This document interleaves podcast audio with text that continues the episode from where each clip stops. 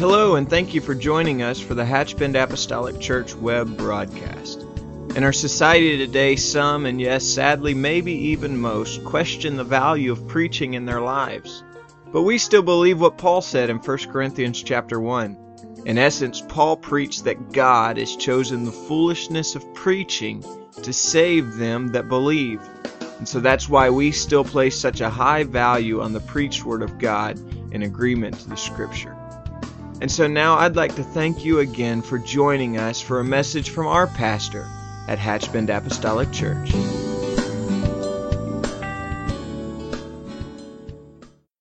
First fruit of all thine increase. So shall thy barns be filled with plenty, and thy presses shall burst out with new wine. Amen. That doesn't sound like a random promise. Sounds pretty intentional, pretty specific. Honor the Lord with your substance, the first fruit of all thine increase. And in doing so, thy barns will be filled with plenty, and thy presses shall burst out with new wine.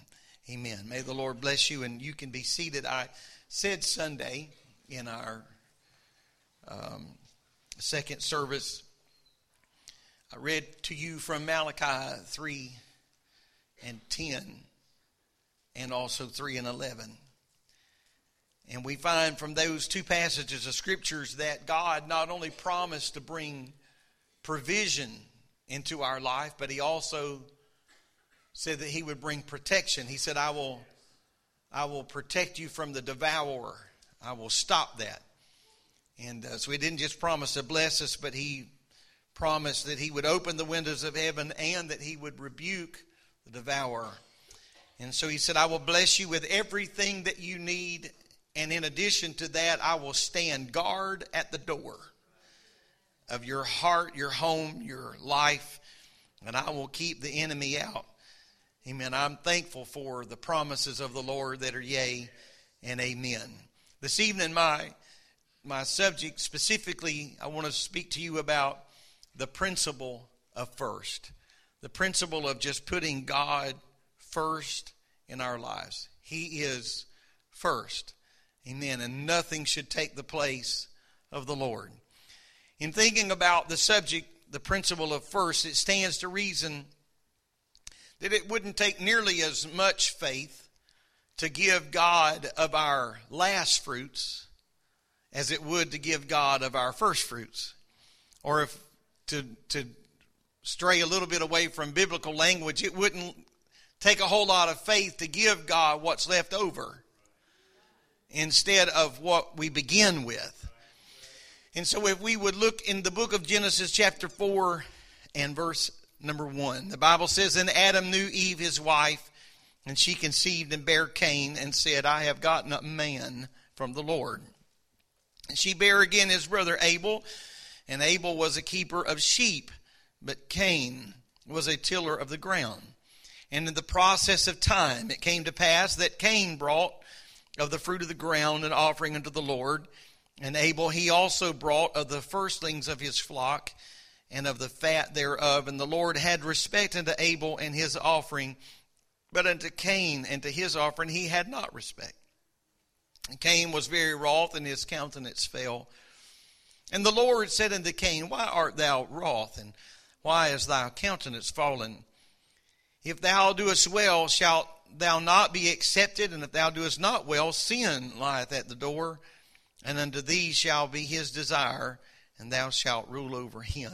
Let's talk just a minute about the hearts of these two men. These are pretty common Bible characters for most of this audience, just by my observation here this evening. I would think that these are two names you would recognize and maybe would even know much of the backstory. The Bible says in the book of Jude, chapter 1 and verse 11, Woe unto them, for they have gone the way of Cain and ran greedily after the error of Balaam for reward and perished in the gainsaying of Korah or Korah. And so if we think about the scripture in its in its command or in its uh, warning that says, Woe unto them for they have gone in the way of Cain, the way of Cain. he said, and ran greedily, ran greedily after the error of Balaam. And so the way of Cain would project to us the spirit of greed. And that is very much a spirit that is alive and well today in our society. And so some people, that is the very, very base root of why they do not give, is because greed is at the door of their heart and in their life. And in the spirit of rebellion, they resist doing what the Word of God teaches them to do. Amen. Now, they don't believe that they would actually have more if you give something away because they're only looking at it through the eyes of men. I, I was talking to a man recently, and uh, and I, I asked for none of this. We were just we were just talking, and out of the blue, he was talking about his life before the Lord. And he said, uh, he said, I'll tell you, before I came to the Lord, he said, I was the most greedy and stingy, excuse me, the most stingy person you'd ever want to meet. He said, I wouldn't have given you a dime if your life depended on it. And uh, he just began to talk about how stingy he was before the Lord. He said, All I really cared about was making money, and it wasn't necessarily this dollar but that I had, but it was the dollar that I was chasing and and uh, things of that nature. And then he went on to talk about after he came to the Lord and and started serving the Lord that that God began to deal with him about giving, and so he began to give, and and the Lord began to change him from the man that he was after he began to give. And he said, It was only after I started giving that the Lord allowed me to have some of the dreams and fulfilled in my in my own life. He said some beyond my wildest imagination. As a matter of fact, without even any prompting, he began to share with me uh, some particular business ventures that he felt that God specifically dealt with him about. If you will just do this, he didn't really understand why that the Lord had prompted him to do that, but he just felt that the Lord would do that, that the Lord had prompted him. He did that, and the Lord blessed him, and he began to share with me how much he blessed him. And now I want you to really not take this out of context. He was not boasting whatsoever. You can tell when people are are uh, doing that, and when they're just testifying, he was very humbly speaking about what the Lord and and he shared all of this with just a huge measure of humility. And when he got through talking, it was almost kind of uh, uh, as though he had said too much. And he said, I'm not even sure why I told you all of that. But I was pretty confident that I knew why he told me that. Because he had no idea that I've been teaching on this very subject. And I believe the Lord was just trying to help me be confirmed in some things my own self about about what we're dealing with. I think the Lord allowed that particular conversation to happen just to underline the importance of what we're doing and how God can prompt us and bless us. And I want to again underline, I don't want us to lose our motive here because we need to give to give, not give to get, but to give to give and let the Spirit of the Lord bless us. Now, the Bible says in the book of Proverbs, chapter 19, the Bible says, The foolishness of man perverteth his way, and his heart fretteth against the Lord. Another translation of this very passage of Scripture says people ruin their lives by their own foolishness and then they get angry with God. Amen. Now, I'm going to tell you that not a few of us have watched that play out in the lives of people that through their own wayward living, and the scripture says that if you sow to the wind, you're going to reap a whirlwind. And, and uh, we have Uh, ourselves sadly watch people begin to reap that whirlwind in their lives. And then, if you're not careful, you can get angry with God about things that really and truly we planted the harvest ourselves. Amen? And so we have to be very careful. So the foolishness of man perverteth his way, and his heart fretteth then against the Lord. So we have to guard ourselves against that. If we consider that in contrast to the heart of Abel, the scripture says in Hebrews 11 and 4, by faith Abel offered unto God a more excellent sacrifice than Cain, by which he obtained witness that he was righteous. God testifying of his gifts, and by it he being dead yet speaketh.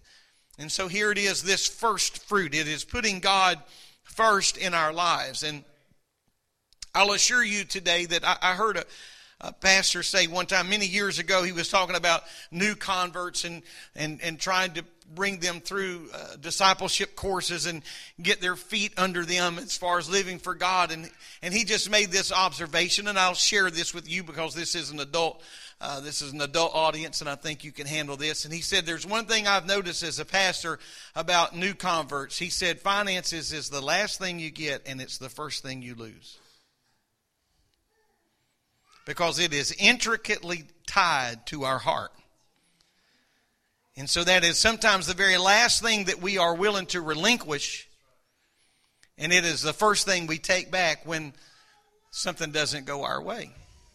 And so we have to be very careful. And so if we can get the principle of putting God first then we won't have any trouble putting God first. If we can put Him first financially, we certainly won't have any trouble putting Him first in other areas of our lives. He deserves our praise. He deserves our worship. He deserves our faithfulness. And the list could go on and on and on. And so it takes real faith to give God the first fruits. Now, it, again, I would say that it would not have taken nearly as much faith for the widow woman to have obeyed Elijah and given him what was left over.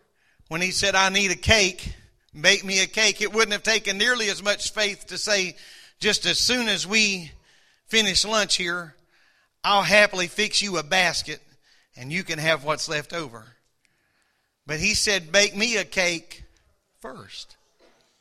How, how selfish if we read this scripture just outside of the context of spiritual understanding. And he said to a woman who just said, My son and I, I'm gathering sticks and we're going to build a fire and we're going to cook and then we're going to die. Am I right?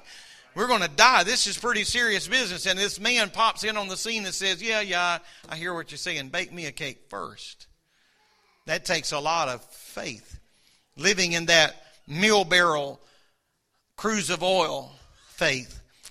And so it, it, the prophet said, I want you to give me that first. There is an interesting at least to me, interesting. I don't want to be presumptuous here. Passage of scripture in the book of Joshua, chapter 6.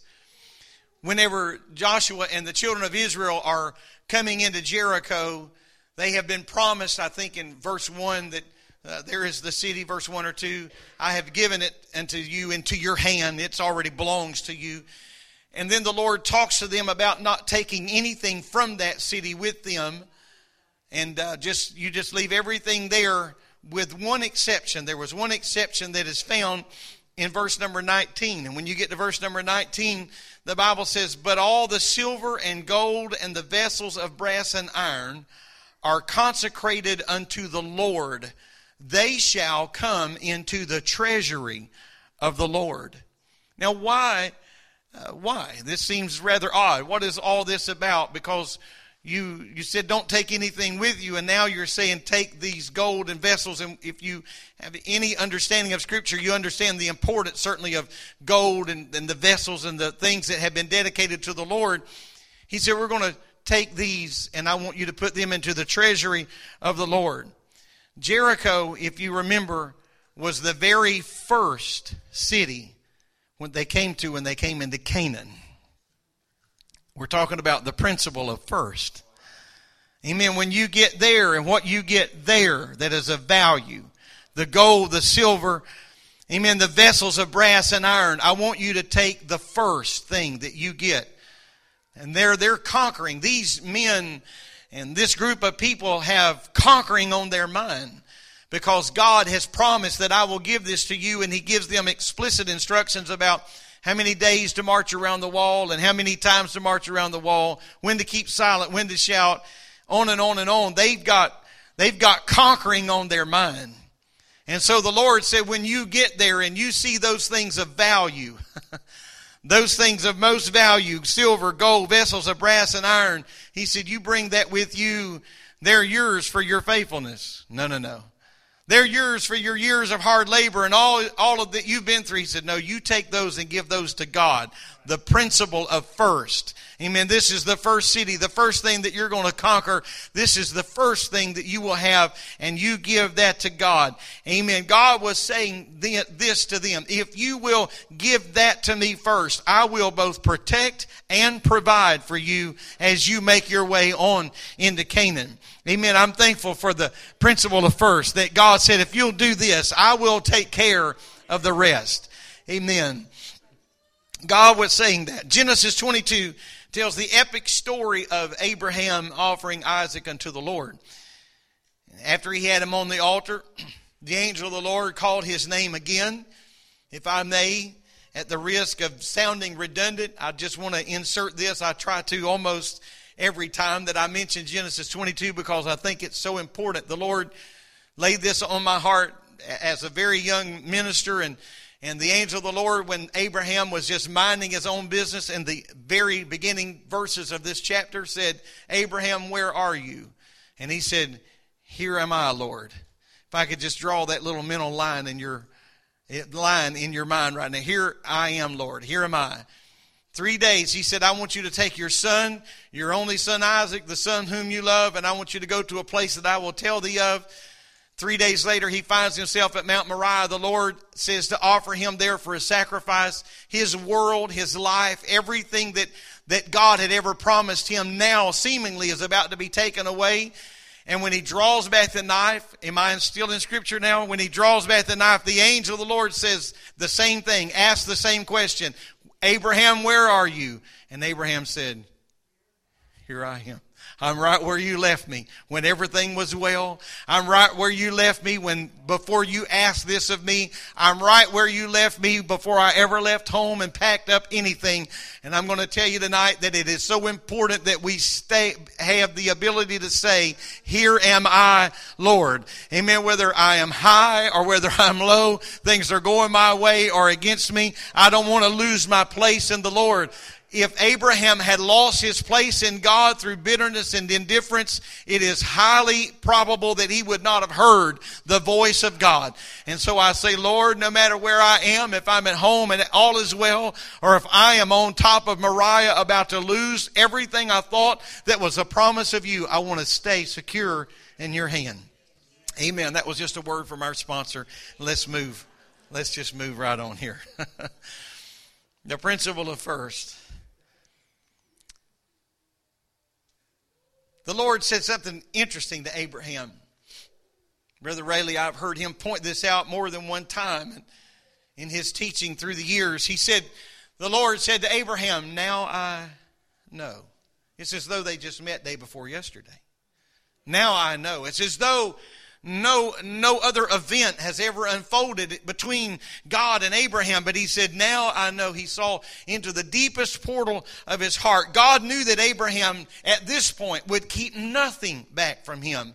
And so when he realized that God would give him of the first, then I will not only protect, but I will provide.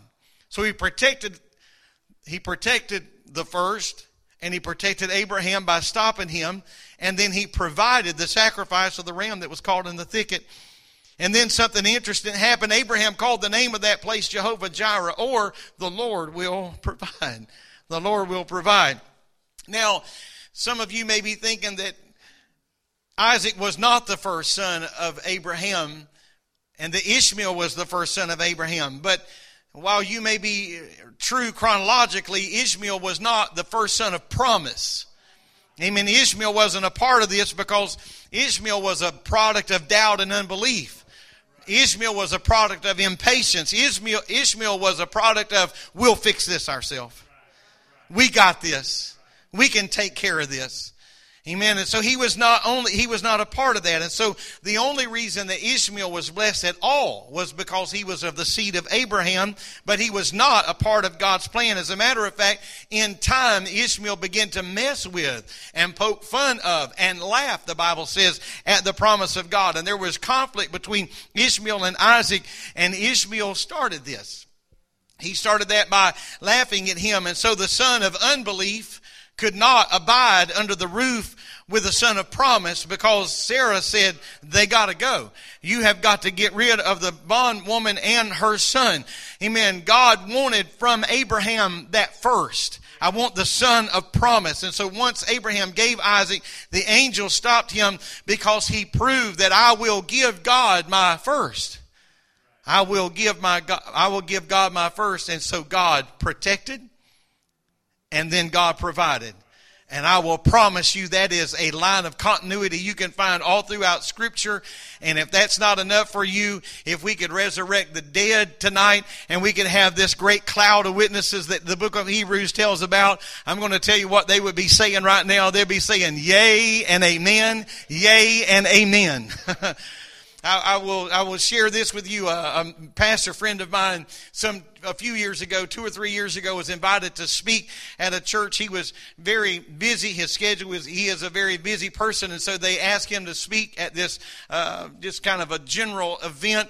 And uh, he said, "Well, I, I, I will pray about it." And the Lord had laid on his heart a message to pray. He called the pastor of that church that would be hosting that meeting, and he said, I will agree to come, but I think it's only fair to tell you that this is what the Lord laid on my heart to preach. And he, so he just began to share with him about the Lord wanted him to share the power of baptism in Jesus' name, the infilling of the Holy Ghost, which was kind of counter what was normally preached in that particular church. And the pastor agreed. And so he got up and began to preach that. He said it wasn't, you know, a whole lot of response, but he was preaching that message and he said when he got through preaching there was a lady in the back that stood up and she said what that man just preached is true Amen. She said, I've been a member of this church for X number of years, and she told how long she had been a member of that church. She said, but before I started going here, my husband and I attended a tent revival. In that tent revival, we received the baptism of the Holy Ghost with the evidence of speaking with other tongues. Amen. And we were baptized in the, in the name of Jesus Christ for the remission of our sin. What I'm saying tonight is that God will bear witness. And if we could resurrect the dead, there would be a host of people. Amen. Not just because I'm speaking. I want you to extract me out of this statement. Amen. But I believe there would be the host, that great cloud of witness that was point in here and say what that man is teaching is the truth because it is in this book. Amen. Furthermore, we wouldn't even have to resurrect the dead. We could pass this microphone right here in this very house, and some of you could stand and say, Yea and Amen. This is true. This is true. This is true. Amen. And so the protection and the blessings will follow. The book of Matthew, chapter 6, verse number 33. Very powerful, powerful principle. But seek ye first, the principle of first. Seek ye first the kingdom of God and his righteousness, and all these things will be added unto you. I'm telling you, I'm telling you that God will, if we will, if we will put Him first, God will take care.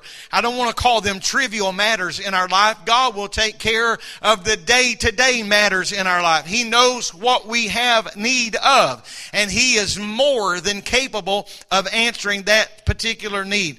And so our identity is bound up in our actions. And so it's easy to say we have faith but it is more difficult to act on that faith, to put it into action. And so, one of those areas, of course, one of those areas is in the areas of giving.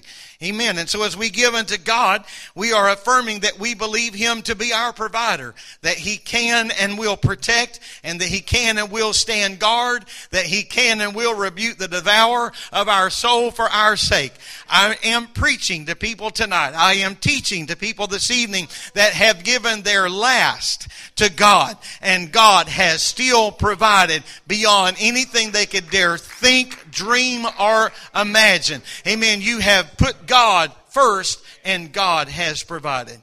Let's talk about uh, Luke chapter 9. And, and uh, in this, I mentioned some of this Sunday, but let me speak a little more specifically to it real quickly about the feeding of the 5,000.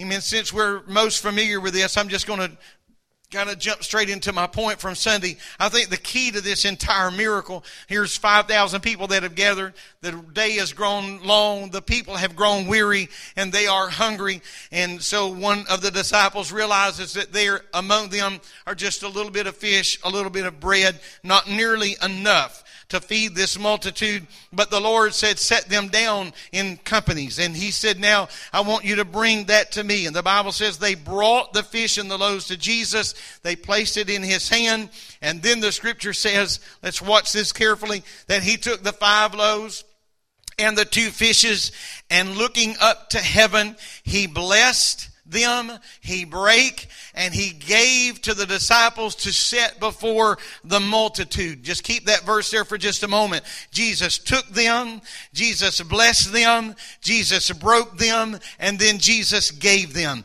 Amen. But you see the whole point, the, the reason there was a miracle. He took them, blessed them, broke them, gave them, they distributed them. Not only was the 5,000 plus women and children fed, but we know there were 12 baskets that remained. Amen. Uh, but here is the whole key that in order for it to be multiplied, it has to first be blessed. And in order for it to be blessed, it has to be placed into the hands of the Lord. We have to give it back to Him in order for the Lord to bless it. It's just a test. Amen. If the disciples had begun to break that fish and break that bread before Jesus blessed it, it would have never been multiplied multiplied. It would have only fed a scant handful that were there, and they would have only just had a morsel. It would have never been multiplied. So it had to be returned in order for it to be multiplied. Therefore, when we give back to God,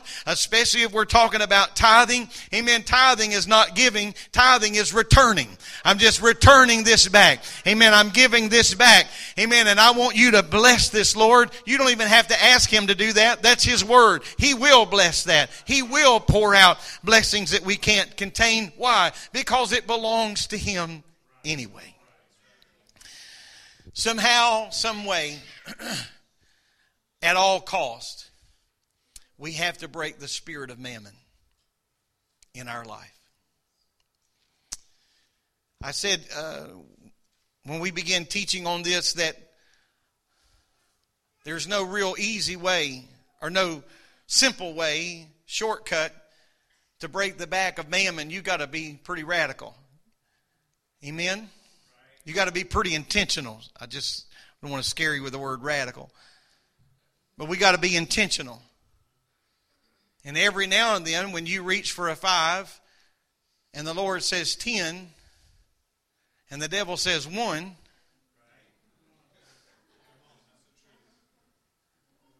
or the devil says go to the bathroom, or go get some water, or you better go check on so and so.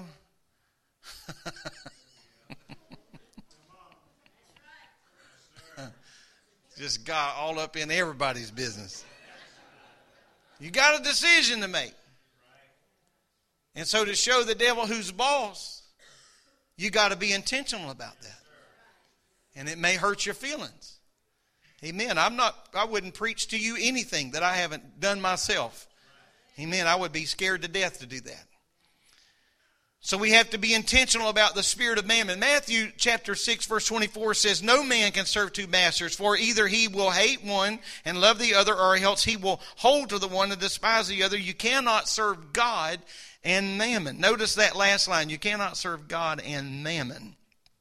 Luke 16 and 10. He that is faithful in that which is uh, least, this is a little wordy, so stay with me here. He that is faithful in that which is least is faithful also in much. And he that is unjust in the least is unjust also in much. If therefore ye have not been faithful in the unrighteous mammon, who will commit to your trust true riches? And if ye have not been faithful in that which is another man's, who shall give you that which is your own? No servant, again, a very similar scripture, no servant can serve two masters, for either he will hate the one and love the other, or hold to the one, despise the other. You cannot serve God and mammon. The word, the word mammon is used four times in scripture. It's the only thing that Jesus said that you can't serve me and this. So this is serious business. If God puts something beside him and says you got a choice to make, we better really get a snapshot of this other character in the frame Amen. We had really better get a mental note of this because I don't want to even play footsies with this other guy. I don't even want to try to hold hands over the top of the table with this if the Lord said it can't be done. So we need to know what mammon is. Mammon is wealth or riches that have a strong negative connotation to it. It represents that prideful spirit. We don't need God to get along attitude. I got this. I got this we are overwhelmed with the spirit of mammon in our day. Because we didn't have to pray about what we were going to eat before church tonight or we haven't even worried one one whit about whether or not we will eat breakfast tomorrow. We're just trying to decide what we want for breakfast tomorrow right what we're going to wear or what we're going to drive and things of that nature. The spirit of mammon is a spirit that can rest in finances if we're not careful. And so the money we have is either going to be about God or it will be about mammon. Jesus said, you will love one and hate the other or loyal to one and despise the other. And hear me tonight. Mammon is always in pursuit. Mammon is always looking for servants. Mammon is always seeking for control in our lives. So we have to be very careful about the spirit spirit of mammon. Mammon makes promises that it can't keep. As a matter of fact, mammon makes promises that only God can keep and God can provide. Because mammon says if you have enough of me, then you will have security. The more money you have, the more secure you will be. Not necessarily so. Some think money, if I had enough money, it would give me real true identity. No, not necessarily with enough money, then we would have freedom. We could do what we want, go where we want, be what we want to be. And I understand, I understand the context in which I speak this, but that's not necessarily so. That will be only limited to what life presents us otherwise. Some people think if we just had enough of mammon that we would have happiness. Amen. That our marriage would be better, our family will be better, our children will be happier, and everything will all just be wrapped up in this. But that is not necessarily so because there are men and women tonight that could buy and sell everybody in this house all day long who don't even know the meaning of happiness. They're empty inside. So it can't, you can't buy the things that mammon is saying I can provide. In truth, only God can provide those things. Amen. Only God can give us real security. Only God can give us true identity. Only God can make us free. The Bible says, whom the Son has set free is free indeed. And only God can bring true joy and happiness in our life. Mammon, truth, in truth, mammon is the spirit of Antichrist. Now think with me for just a moment. The Antichrist does not influence through the threat of war. But the Antichrist threatens by not being able to buy what you want. Am I right? Amen. And so mammon, amen, is a very antichrist spirit. And so the spirit of mammon speak to us when we are trying to commit to things like we are trying to commit to today. I want to commit to the kingdom of God. I want to commit to uh, our, our, missions program, our building program, or things of that nature. We got to wrestle with mammon because mammon says we need to keep this for ourselves. Mammon says we need to stick this back for a rainy day. That's why we must conquer the spirit of mammon because that is an antichrist spirit. That is a spirit that says, I've got this. I can pay that bill. I can meet this need. I can provide this. I have got, I can do all of this myself. Can do all of this myself. And so that is certainly not to imply, do I, I don't even want to remotely leave the impression that I believe that money is evil or that having anything in life is evil. The Bible says in 1 Timothy 6 and 10, for the love of money is the root of all evil, which while some coveted after they have erred from the faith, and they have pierced themselves through with many sorrows. It is the pursuit and the love of that. It's not the money, but the love of money, the scripture says. And the word love here uh, comes from the word lust. There's something about that, not pure love. It's not true love, not real love, but a lustful love. Serving mammon then is the root of all evil. Amen. Because we are loving and serving a false God. Something very, very elusive. I want to uh, pause here maybe and just share something with you that would I hope, be a blessing to you. Our, our global missions division in United Pentecostal Church strives to keep diligent records as close as possible around the world, not only of contributions, but certainly of revival reports around the globe. Now, obviously, there's no way to track every miracle that takes place in every conference or every church that's held uh, around the world. But one of the things that they do strive to keep as accurate records as they possibly can is the number of people that receive the Holy Ghost and are baptized. And so they they have a, a, a, obviously a track of contributions and then they have record of how many people as closely as they can possibly get to how many people are baptized just say annually and receive the holy ghost annually and through this uh, there was a report not long ago that was published in one of our publications that said the global missions department division had had established that for every $300 that is spent in global missions one person receives the baptism of the Holy Ghost. Now, you follow me right here now, aren't you? Nobody bought the Holy Ghost for three hundred dollars, but but for three hundred dollars, just just an average. I'm not trying to argue the scientific of this, the science of this at all. I'm just making a point, and that point is this: is that when we give the global missions, we're not just building buildings and building Bible colleges and we're not just doing natural things, although that's very, very important and we need those natural buildings and lands and property and things of that nature. But when people receive the baptism of the Holy Ghost, amen, we are indirectly involved in the process of them being able to hear the gospel.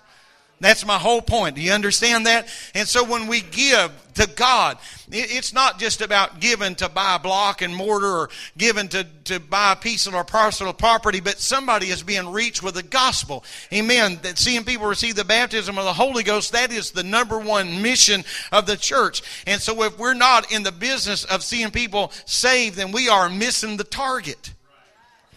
Amen. So when we teach our children in Sunday school, and when we teach our children in children's church, and when we reach our young people through student ministries, amen, all of this is a result of giving. It's all here because people have contributed and made it possible to have a building, made it possible to have property, made it possible to have an address so that people can come, amen, hear the gospel, receive the gospel themselves, and begin to pass that on. And so everything that is given that goes toward the utilities of this building, the insurance of this building, to keep any local assembly, it indirectly affects souls.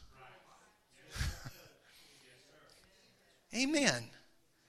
Now, I, you know, Sister Donna is sick tonight, and I, I, I didn't get a chance to ask her this, but I'm, I'm going to go out on a limb.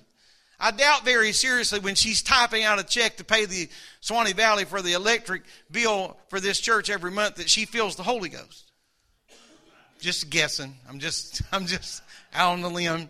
Brother Mike can stand and say, No, I have personally caught her slain in the spirit. he may want to correct this right here. I don't know. when we pay our insurance premiums, I doubt there's you know there's no cloud hovering over this church or the office or the computer software.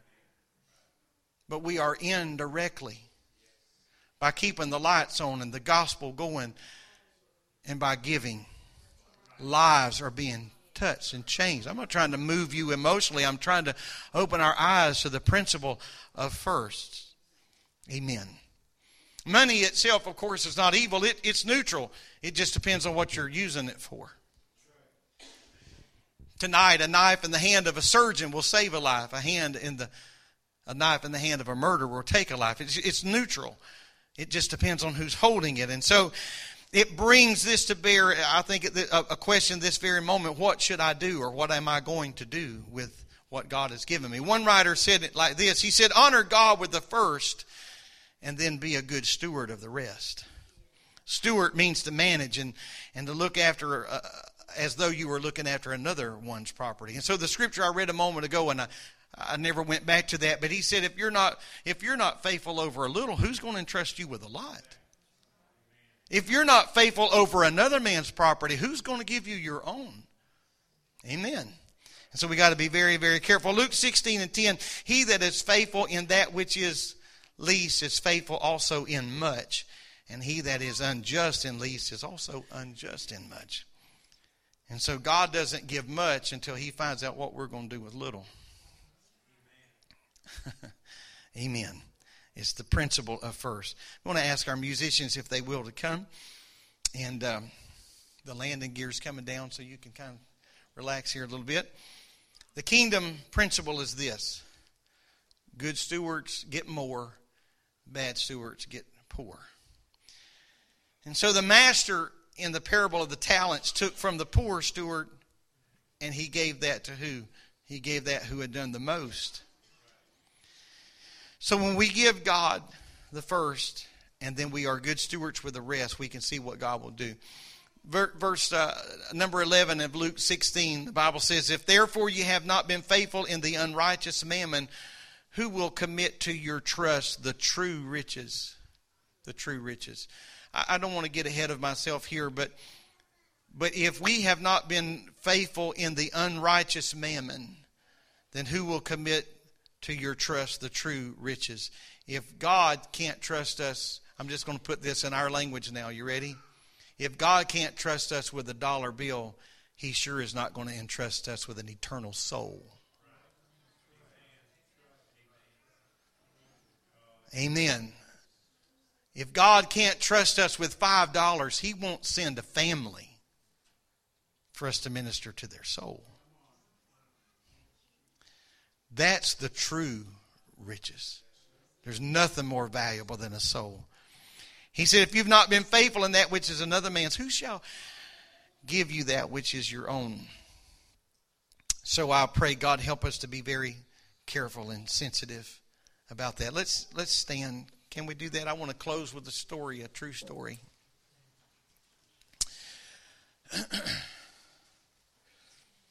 a few months ago, I was preaching for a friend of mine, and he shared with me a, a very humbling story. It was a story of, of a man in his church that had been so incredibly faithful so supportive of the church and in every way, not just financially, but in every way, and to his pastor. Sadly, um, this man died in a very unexpected fashion.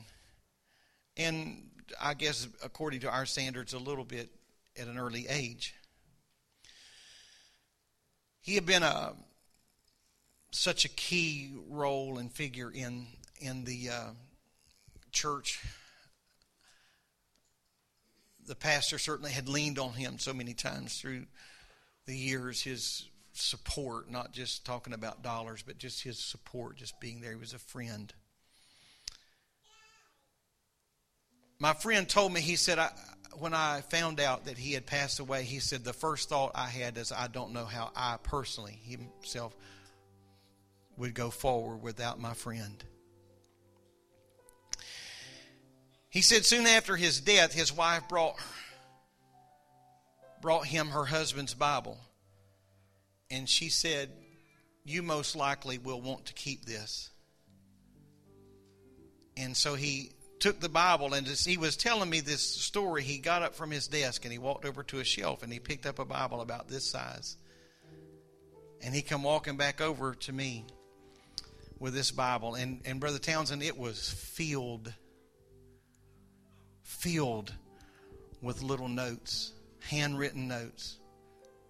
This pastor just kind of opened it wherever it fell, and he just picked up a couple of those notes, those handwritten notes that said things like, You always need to keep God first in your life. Don't ever underestimate the importance of the house of God. Pray for your pastor every day he began to thumb through notes. There were just similar handwritten notes all through this man's Bible. He was standing there with tears running down his face. I began to cry myself. He said it wasn't long after she brought him the Bible that one day she came to his office door, knocked on his door, had something in her hand, extended, and she said, "Pastor, you you you may want to keep this as well." And he pulled out from the back of this man's Bible a check registry. And he opened that check registry. And probably I've just had a glance. It was probably just eight out of ten checks were written to the local church for missions and tithes and offerings and this and that and the other. While we were standing there looking at that, we both began to weep without shame, without reservation. I will promise you this it's a moment I will never forget. I looked up at my friend and I just had the words of Matthew 6:21 on my heart for where your treasure is. where your treasure is. There will your heart be also. It's hard to deny that that was written down where your treasure is. Where your treasure is. Amen. And so I say, Lord, tonight help us to remember the principle of first. Let's keep God first. He will take care of every need. Yes, He will. Amen. Let's lift our voices together. Would you pray right where you stand? Amen. Let's magnify the Lord. Can we do it in song? In Jesus' name. In Jesus' name.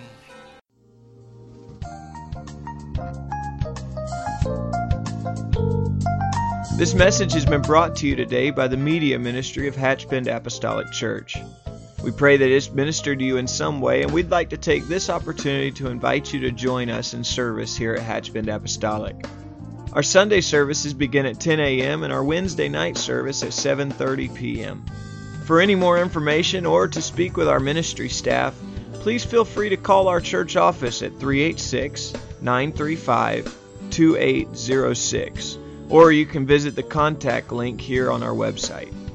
Again, thank you for listening, and we pray God's richest blessings on you and your family.